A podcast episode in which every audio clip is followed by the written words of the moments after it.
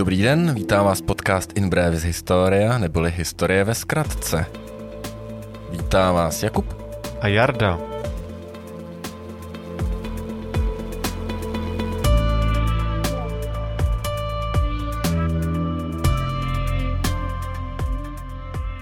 V minulém díle jsme se bavili o tom, proč si římané zvolili šílené císaře.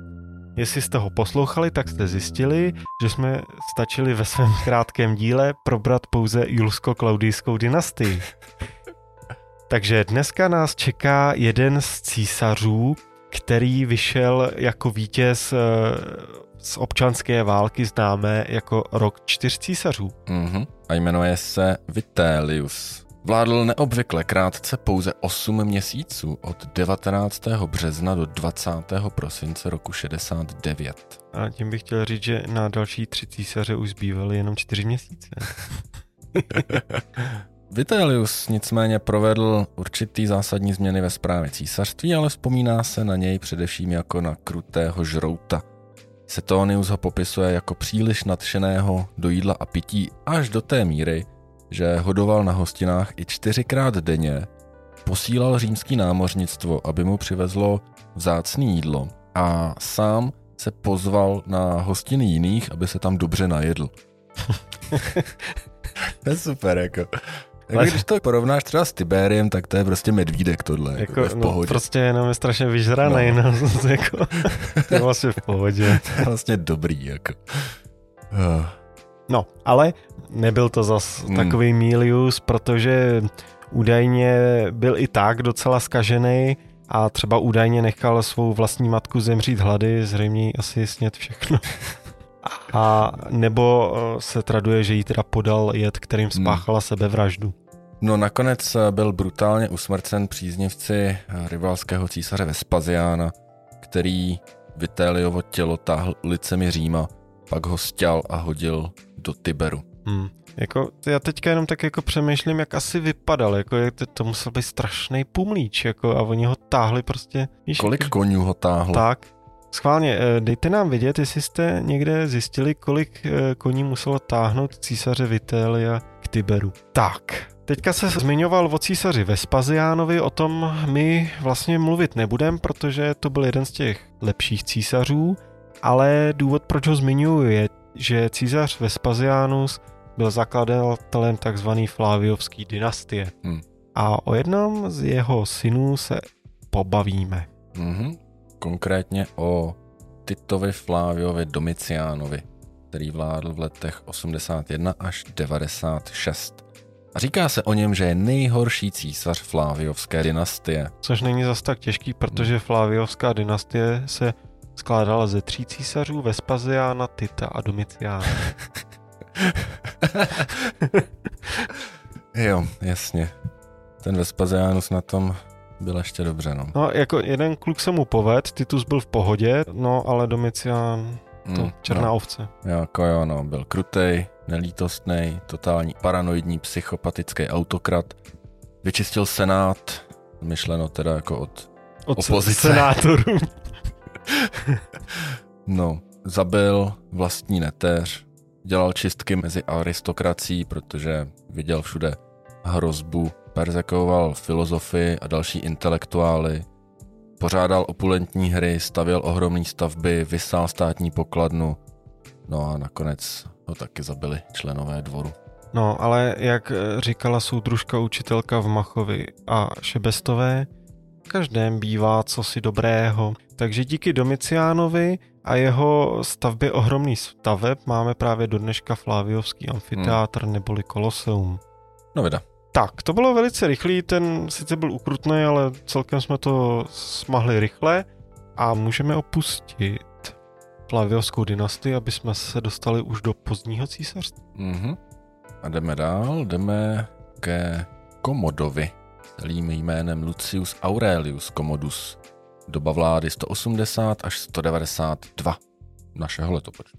Jak už jeho jméno napovídá, byl synem Marka Aurelia. Hmm. Bohužel na rozdíl od něj to byl totální megalomaniak, který si myslel, že je reinkarnací řeckého boha Herkula, a dokonce po sobě nechal přejmenovat město Řím.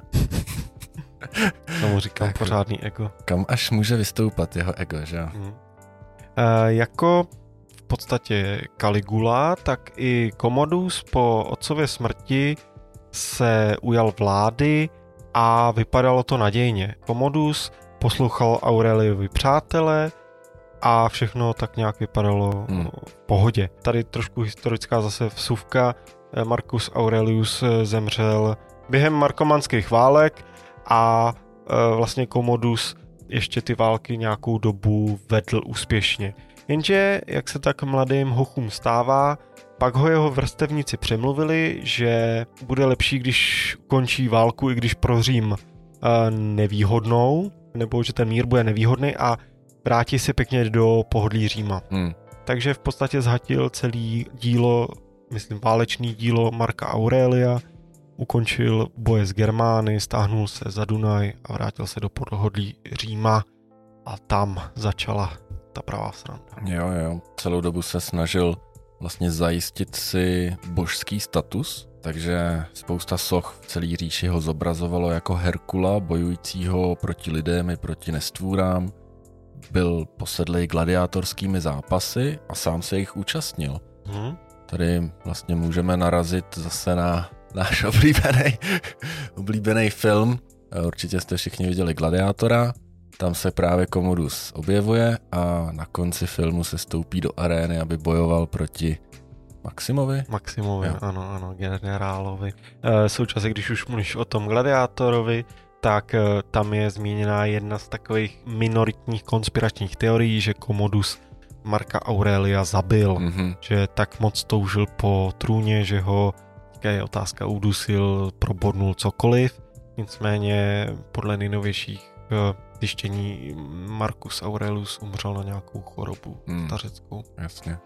A je tam pěkně právě stvárněný jeho záliba eh, v gladiátorských hrách a o tom, jak se přesně sám jich účastnil. Dost často si zakládal na tom a vyprávěl, že jednou v cirku zabil tři slony. Mhm. Jak to vlastně to si teď představil, jak to, jak to vyprávěl. Těma dle rukama. jsem ubil tři slony, prostě. Kladiva. No, nebo jak to bylo s jeho jako mm, šarmem nebo válečnýma schopnostma? No, Hmm. neměl je. Hmm. On prostě si jenom budoval tu image, takže on skutečně jako je prokazatelný, že bojoval s gladiátorama nebo třeba s divokou zvěří. No, ale a tam je trošku to vidět právě i v tom gladiátorovi. Většinou šlo o těžce zraněný otroky, Mhm. mm-hmm. který mu v podstatě nebyli schopní odporovat a schromný lvy. Hmm. Takže on je prostě jenom tak jako přišel, píchnul je mečem a řekl, já jsem prostě dobrý. Mhm. Takže podle mě už tam jako třeba ty sloni už byly jako tři dny tlely a on je jenom jako probotal. Jasně, no. Zabil jsem tři slony. No nicméně ale vystupoval oblečený ve lví kůži s kijem právě jako Herkules, protože snažil dosáhnout statu boha. Tak. Je jedna z nejznámějších eh, jeho soch, která se dochovala a když si zadáte císař Commodus, tak právě uvidíte jeho zarostlou tvář, právě oblečenou ve lví kůži Mhm. mm-hmm. s eh, hlavou lva na hlavě. Mhm, mhm. Ještě mě napadá jedna popkulturní zmínka pro vlastníky PlayStationu a Xboxu, tak existuje hra Rise Son of Rome, kde teda nehrajete za Komoda, ale hrajete za uh, Centuriona, který se na konci té hry dostane právě taky do cirku a myslím si, že tam finální boss je právě Komodus. Ano, ano. Je to trošku a historická hra, Hmm. o to zábavnější a mám dobrou zprávu pro PCčkáře, je to už i na PC. Yes. No, na YouTube jsou každopádně vystříhaný filmové scény poskládaný Tak. za sebe, je to moc pěkný film. Takhle, je to víceméně jako spíš inspirovaný, hmm. ale zas jako není nad to přijít z práce a pobít pár piktů. Tak, jak to dopadlo s Komodem?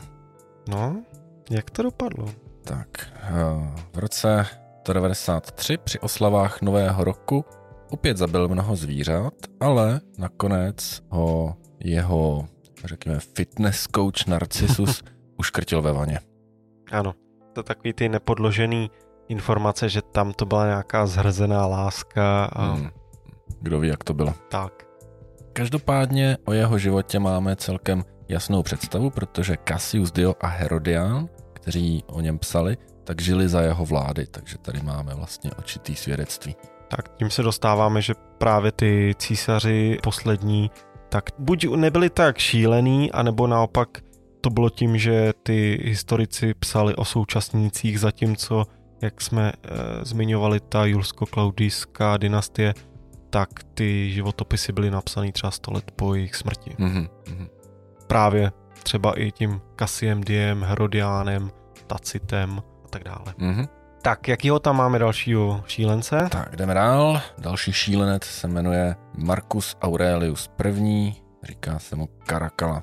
Tady bych jenom doplnil, že i Marcus Aurelius I. je zkrácenina, aby se oddělil od Marka Aurelia, ale celým jménem se jmenoval Marcus Aurelius Severus Antoninus. Mm-hmm. A vlastním jménem, to tohle to bylo jenom nickname, tak se jmenoval Lucius Septimius Bassianus. To aby ne, nebylo Aby ne- málo těch římských jmén. Aby nedošlo k mílce, tak, Tak. jich má 20. Tak. Vládl v letech 211 až 217, tak taky jenom pár let. Mhm. No, ale on vlastně v historii taky není známý pod svým jménem. Mhm. On se jmenuje, nebo je mu říkáno Karakala. Proč? Proč je to zase kus oděvu, stejně jako předtím Caligula, tak eh, postoupíme trošku výše na těle a Karakala je plášť z kápí, pocházející z Gálie, ale tady Marcus Aurelius tak ho spopularizoval v Římě a následně mu tak lidi začali říkat. Protože sám tenhle oděv nosil. Mhm. Říkali jsme, že jeho vláda byla plná nestability, násilí, krve prolití. Jak to bylo s jeho rodinou?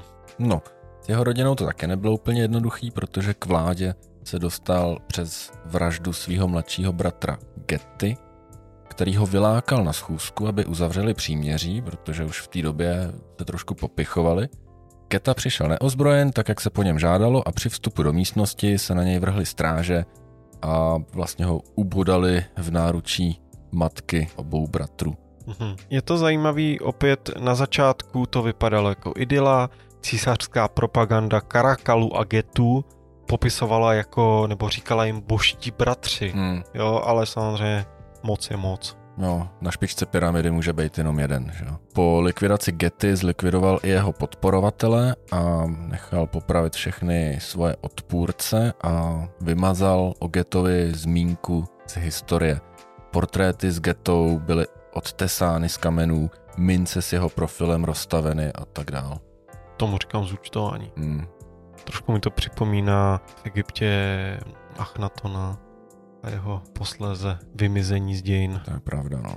Karakalovi bylo řečeno, že jeho čin bratrovraždy může být zmírněn, pokud prohlásí Getu za boha a uvede ho do panteonu mezi ostatní bohy. Na to údajně Karakala odpověděl, nechte ho být bohem, hlavně, že je mrtvý. Taky pragmatický, jo, no. jo, jo. Vlastně už to je jedno, že teď už jsem u moci já. Tak a teďka se pojďme ještě podívat na jeho ego. Tak co, bylo mu jedno, že ho třeba někdo zesměšní nebo něco proti němu řekne? No úplně ne. V Alexandrii uvedli totiž divadelní hru, kde jeho vládu zesměšňovali a trošku si z něj jako dělali srandu. A na to Karakala nechal popravit 20 tisíc občanů. To, to byl nějaký velký divadelní ansábl, ty, jako... Nebo jako, že každýho, kdo viděl tu hru asi, nebo... No, já nevím. nevím. No, Jak, hustý, jako. jak je vybíral jako losem nebo náhodně, nebo jako kdo šel kolem. no a jak nám skončil? A taky blbě. Opět v tom figuruje pretoriánská garda a opět v tom figuruje meč. Mhm. Takže pretoriánská garda ho zavraždila, poněkud neceremoniálně, zatímco v provincii Partie eh, čůral vedle cesty. Takže zatímco v partii ho bodli do jeho partí. to je hodně špatný vtip, já vím. Eh, Uf. Dobrý, nic. No a po něm eh, vlastně vzal moc do svých rukou prefekt pretoriánu Opela Makrina.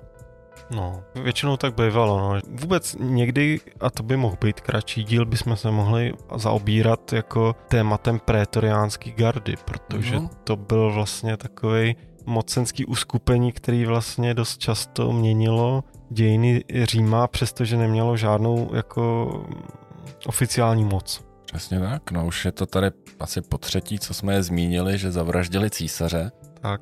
Možná jenom v rychlosti pretoriánská garda byla v podstatě osobní eh, vojenská jednotka císaře, která měla chránit jeho palác a tak dále. Dost často se stalo, že jakmile císař šáhnul mm, pretoriánům na peníze nebo na cokoliv, tak to s ním pak špatně dopadlo. Hmm. Nebo i na, na jejich životy, to už jsme několikrát tam řešili, že nechal nějakého pretoriána třeba popravit. Mhm. Tak a my se posuneme zase dál. Poslední šílený císař, o kterém se dneska budeme bavit, má přezdívku Elagabalus, ale svým jménem se jmenuje Marcus Aurelius II. Neboli Varius Avitus Bassianus, neboli Marcus Aurelius Antoninus. Neboli Elagabalus. A to je ještě zajímavý, protože Egapa, eh, Elagabalus je to jeho původní jméno a ono ještě existuje pořečtěný, Mhm. který je Heliogabalus. Ah. Slunce. Ano, ano, budeme se bavit i o slunci. tak, proč se mu říkalo Elagabalus? Budeme říkat tohle Mhm, jméno. mhm. Tak, on se narodil v Sýrii, císařem se stal ve 14 letech a byl to Karakalův bratranec. A ta právě ta přezdívka pochází z doby, kdy byl jako kněz v syrském kultu boha Ela Gabala. Takže vlastně on je teďka známý pod jménem toho boha. Mhm, mhm. Přesně tak. On byl tak moc zasvěcený tomu kultu, že se ho snažil rozšířit i v Římě. Sám se na znamení oddanosti nechal obřezat a nahradil Jupitera Elagabalem jako hlavním bohem. Každý ráno Elagabalovi obětoval, nechal mu postavit nový chrám. Základnu toho chrámu můžete vidět na Palatinském pahorku pořád. Nechal tyčit eh, kuželovitou modlu z černého kamene jako symbol tady toho boha slunce Elagabala.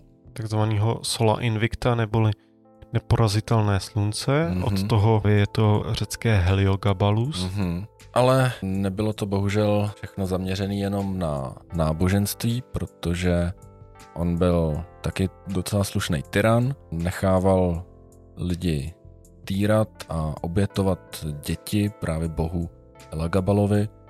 Oženil se s Vestálkou a s otrokyní. Ano, eh, tady je třeba možná vysvětlit s otrokyní, tak to asi každý chápe, že to byl statusový problém, Hmm. kdy císař se oženil vlastně s nejnižší příčkou společenského žebříčku a problém byl i s tou vestálkou, protože vestálky měly být pany, měly být oddaný jenom bohyni Vestě, měly udržovat tu čistotu a v podstatě žili v celibátu. Mm-hmm. Kdo šáhnul na Vestálku, tak eh, si zasloužil totální opovržení. Současně pokud eh, bylo zjištěno, že Vestálka už není panou, tak byla zastěná. Hmm. Byl ženatý celkem pětkrát, ale otevřeně mluvil o svých mužských milencích. Tady potom historik a současník Cassius Dio o něm píše, že se císař prostituoval v bordelech a v tavernách a Herodius taky, jeho současník potom přidává další šťavnatý detaily. Změna římského náboženství je doložena archeologickými nálezy, takže to je podložený. Ale ještě s ním souvisí jedna velká věc a to je, že byl pravděpodobně, no asi ne první, ale Doložený. doložený. Tak, první doložený transgender osoba, která se snažila o chirurgickou změnu pohlaví. A je to zase doložený, že se snažil s doktorama a s chirurgama přijít na to, jak eh, dosáhnout eh, změny pohlaví. Jenom bych tady chtěl upozornit, že tohle to zrovna jako nebereme jako nějakou jeho úchylku, spíš Hmm. je to zajímavost. To, je to jasně. Tady bavíme o šílených císařích, No, aby jsme řekli, že transgender je něco, co patří mezi tady ty šílenosti těch císařů. Ne, ne, to ne, to ne, rozhodně to Je to, je to zajímavost. Hmm. A jak skončil? No, neslavně. Jeho vláda končí v roce 222, stejně tak jako jeho život. Takže opět uh, byl zavražděn, tentokrát jeho vlastní babičkou Juliou Mesou. Mhm. Respektive, eh, já jsem se pak dočet, že ne vyloženě její rukou, ale ona si na to najala zase klasicky hmm. nějakýho vojáka nebo tak. Má se za to, že to byla ona, ale ne úplně, že by ho Podla. Jo.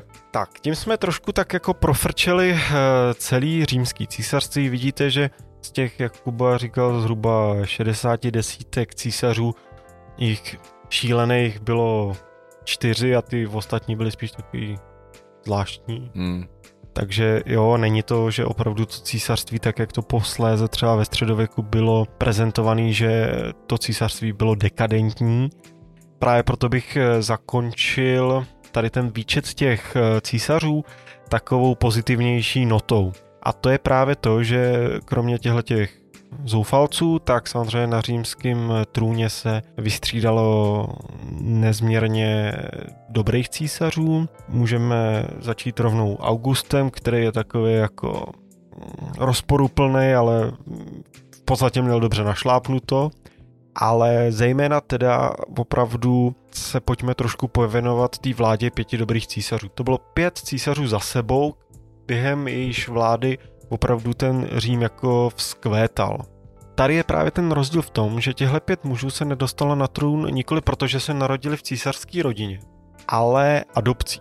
My jsme si u těch předešlých císařů občas řekli, že byli adoptovaní, ale bylo to v rámci rodiny, kdy to byl třeba vnuk, nebo to byl nevlastní syn, nebo tak. Bylo to v rámci pořád té rodiny. Tady tu adopci myslíme tak, že už za svýho života si ten císař vybral svého nástupce a ten nemusel vůbec být z jeho rodiny a vlastně ani nikdy, myslím, nebyl. Tahle ta vláda pak byla stabilnější a úspěšnější než vláda těch panovníků císařské krve. Bylo to v podstatě po celý druhý století našeho letopočtu, takže se bavíme o době po roce čtyř císařů a po Fláviovské dynastii, Tradici započal císař Nerva, který adoptoval mezi vojskem oblíbeného císaře Trajána a určil ze svých nástupce.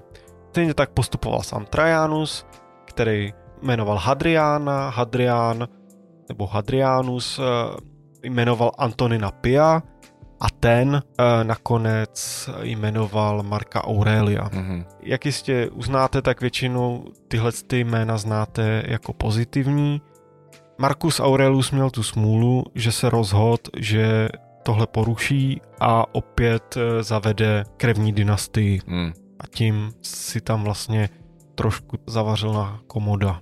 A jeho vláda opět znamenala počátek úpadu římské říše, toho komoda.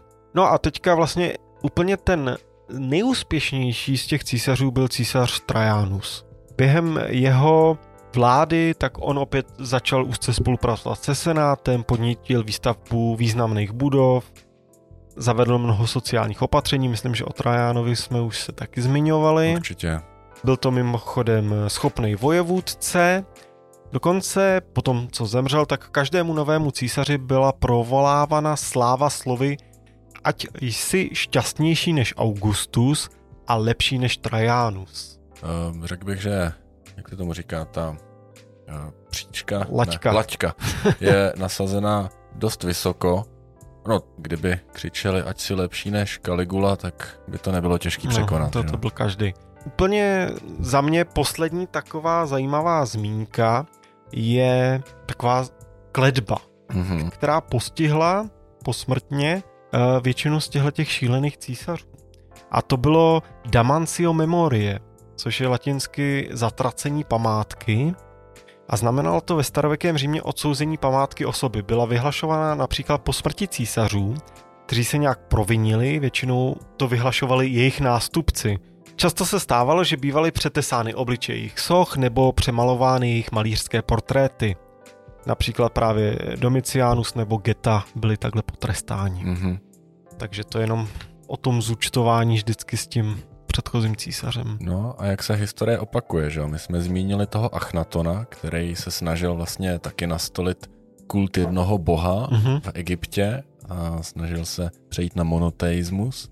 Nakonec skončil vlastně úplně stejně, vymazaný z historie. Pak se říká jako studujte historii, ať neopakujete ty chyby, ale když hmm. vás vymažou, tak se to blbě neopakuje. Že? Tak.